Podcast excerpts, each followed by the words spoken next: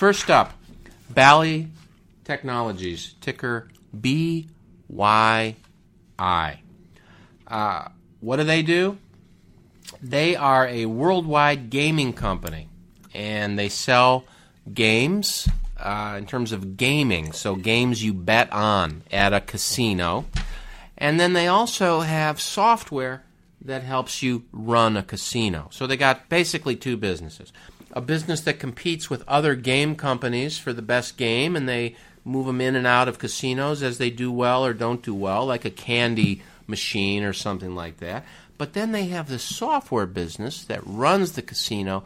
That once you're running a casino on their software, it's not so easy to move in and out because you're running everything on it and you'd have to retrain people and all that. The games move in and out. If it's a bad game, get it out of here. If it's a good game, get it in here. It's like a Xerox machine. You can roll it out, roll it in. The software is like an IBM uh, mainframe that, hey, don't roll that out. We got a thousand people working on that. So there's an annuity element. And then, you know, all these stocks we're talking about got through this great screen. So these guys are putting up just tremendous returns. Uh, their return on assets is consistently in the teens, lower teens, but still teens, and they lever that a little bit on the assets to equity to get a return on equity in the in the 30s and sometimes 40s and sometimes upper 20s. But it's a good business. Their debt ratios are uh, you know pretty high, 70% debt to capital, but you know the business is so stable that their coverage has traditionally been pretty good. Um, the valuation is the only rub on these good companies, and on this one it's eight times EBITDA. So I'm going to look at the inverse of that, one over eight that's a 12% cash on cash return. The company trades in a range of 3 to 20 over the last five years, so 8 is roughly in the midpoint. As you can see, the stock's been flattish for a few years, and I think that's because gambling has been flattish because of the recession. It's a discretionary area that's been slow to recover, but it is slowly recovering. And when we look at their sales, you know, they're still below peak. So in June 08, they had 900 million in sales. June 2012, 879. So they still have not fully recovered. Um, but on the other hand, uh, they're you know they're they're stable. Their EBITDA also flat over that period. So I look at the EBITDA yield, the 12 percent. Am I willing to accept that without growth? And in this environment, I say yes, I am. So I'm willing to take the 12 percent if they do end up having any growth. I kind of get that for free, and that's how I think about it. The estimates have been pretty stable. There's been no real revisions. Um, and, you know, you got to think is gambling something that will endure? I come to the view that it's kind of human nature to gamble. People like to gamble. Uh, the world is you know gambling more and more.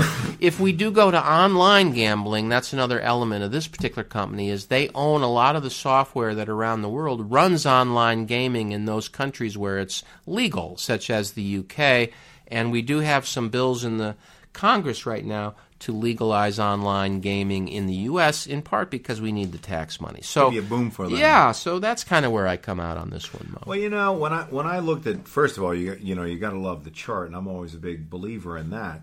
But um, one of the things I noticed was this was a company that had um, 58 million shares outstanding in 2010.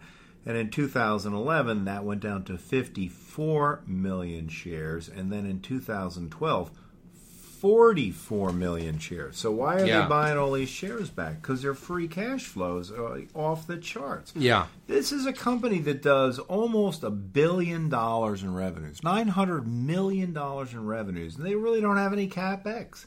You know, twenty million in capex. So they have a little R and D. They're developing some Well, games and new stuff like that. But so when you look at their free cash flow. In 2012, they have 120 million dollars in free cash flow. What are they going to do with all that money? They don't pay a dividend. Yeah.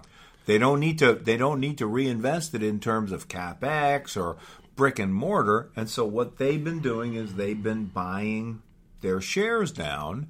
Now, where you know how long they do that, or do they declare a dividend? How long the free cash flow lasts? I'm not sure. All I can tell you is that this looks to me like a business, as you said, where big picture sustainable. The uh, you look at the mar- the gross margins. This company's gone has been sixty to sixty two percent for the last three years. Yeah. Um, Something's up when you see a margin that high. And and I think the barriers to entry are pretty high in this business. Um, yeah. You've got to be connected, as they say. Um, so yeah, I kind of like it. I think the chart looks great, and uh, if they keep buying back the stock, sooner or later, it's either going to be a private company or you're going to start seeing a dividend. So those are the kinds of things that we look for on a momentum basis. The stock's up almost 17 percent year to date. Um, so you you gotta like it. There there are 15 analysts that are covering it.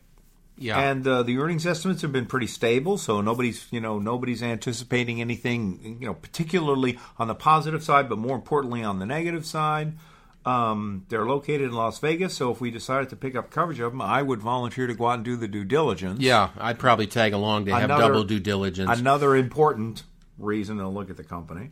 But uh, yeah, I like it. It's interesting. It's uh, something I would definitely put in the hopper. They've got uh, you know a couple primary competitors to Mo's point, and they don't change a lot. You got International Game Technology (IGT), which has Right. been around for a long time, and then you got WMS Industries, which is the old Williams uh, that used to make you know pinball machines and such, is where some of this came from, and of course Bally used to make pinball machines. And then I look at the owners here. Now wait a minute before Yeah. you before you move from that page. look at these three guys. Yeah. Both International and WMS have got ROEs that are you know in the, the eight to eight to twenty percent range, and Yeah. look at where Bally is. Yeah, that's because of the software that um, I think you know. Once you design it, you know that takes capex, but there aren't a lot of assets. If I sell software uh, to companies that then put it on their own computers, um, there's not a lot of assets involved. You get a very high return. Uh, 60 percent ROE versus uh, high single digits to uh, to twenty percent for your competitors.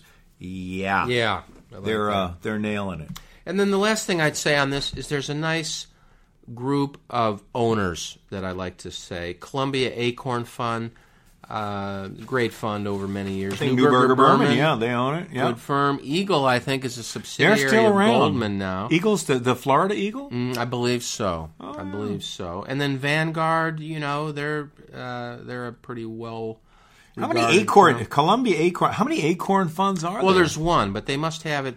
Columbia Acorn is both internet. It's international, including the U.S., and then Columbia Acorn U.S. is just the U.S. So Got they've got it in both. But that's uh, Bally Technologies ticker BYI. great chart, smart money. All right.